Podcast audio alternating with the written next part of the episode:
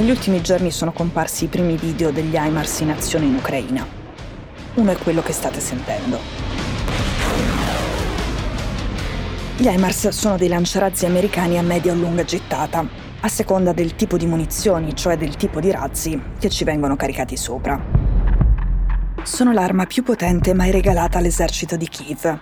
Più potente non significa più distruttiva. La principale caratteristica degli HIMARS è la precisione. Sbagliano al massimo di pochi metri. E visto che gli obiettivi contro cui vengono usati sono di una certa dimensione, tipo depositi di munizioni, snodi ferroviari o basi militari russe, sbagliare è molto difficile. Nel senso che è molto difficile sia che l'operazione non vada in porto, sia che si rischi di colpire qualcosa di diverso rispetto al deposito delle munizioni o al centro di comando russo messo nel mirino. Infatti, una regola generale, meno le armi sono precise, più alti sono i cosiddetti effetti collaterali. Il Wall Street Journal ha pubblicato un'esclusiva.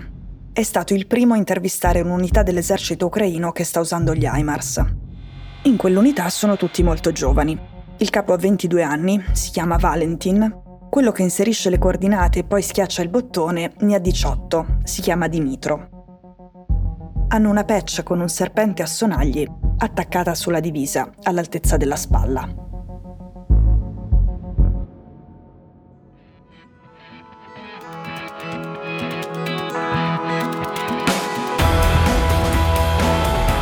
Sono Cecilia Sala e questo è Stories.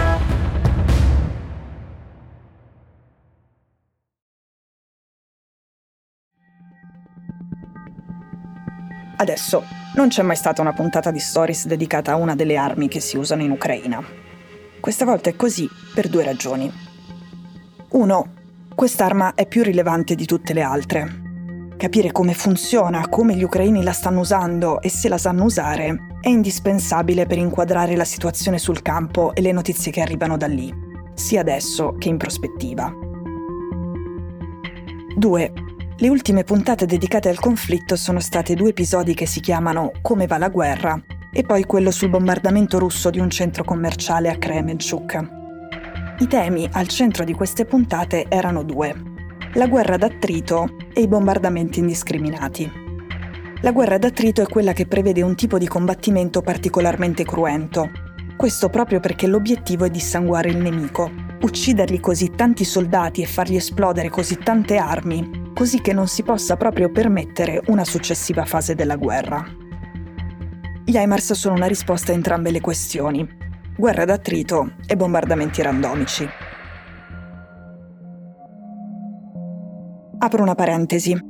Ovviamente stiamo parlando della situazione sul campo e della risposta militare.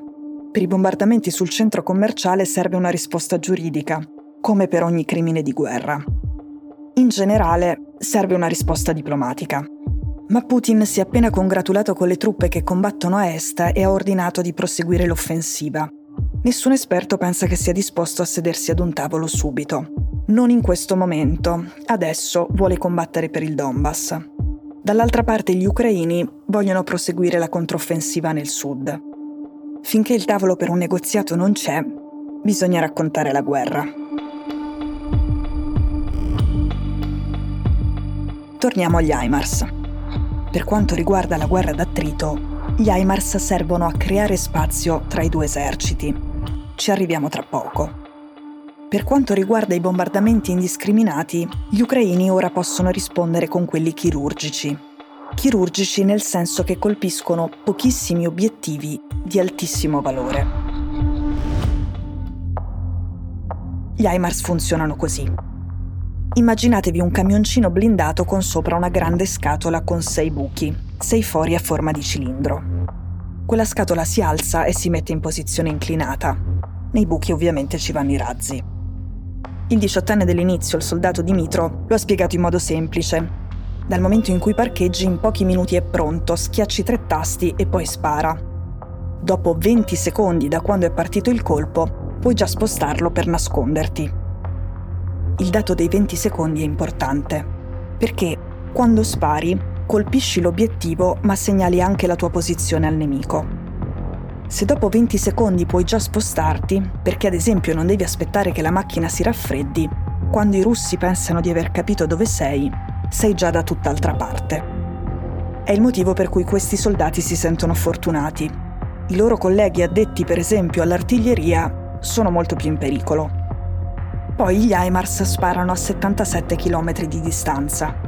Prima che arrivassero alla fine di giugno, gli ucraini erano costretti ad avvicinarsi moltissimo per colpire i russi, perché erano senza armi in grado di coprire lunghe distanze. I due eserciti erano e sono ancora molto vicini. Riconoscere le posizioni del nemico è più semplice la carneficina è più semplice. Ora gli ucraini possono colpire da una distanza di 77 km, più o meno come da Roma a Frosinone o da Milano a Bergamo. Arriviamo al punto 2. Cosa colpiscono? E partiamo da qui. I razzi vengono sparati fuori dalla grande scatola inclinata, fanno una parabola in cielo e atterrano sull'obiettivo quei razzi, quei proiettili sono a guida satellitare.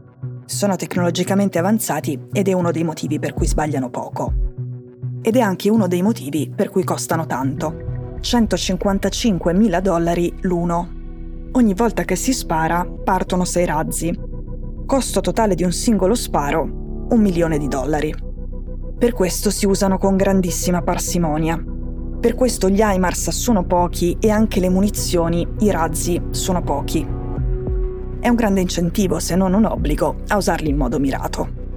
Infatti finora sono stati usati contro grandi depositi di munizioni in profondità nel territorio occupato, quelle che prima erano irraggiungibili e le munizioni fluivano tranquillamente al fronte. Sono stati usati contro almeno un centro di comando nel territorio occupato, e gli ucraini pensano di usarli contro snodi ferroviari e ponti strategici che i russi usano per portare le armi al fronte.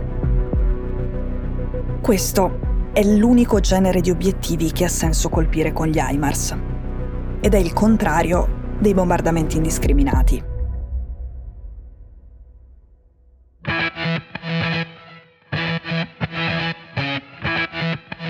Stories è un podcast di Cecilia Sala prodotto da Cora Media. La cura editoriale è di Francesca Milano. In redazione Simone Piranni. L'advisor è Pablo Trincia. La producer è Monica De Benedittis. La post-produzione e il sound design sono di Daniele Marinello. La supervisione del suono e della musica è di Luca Micheli.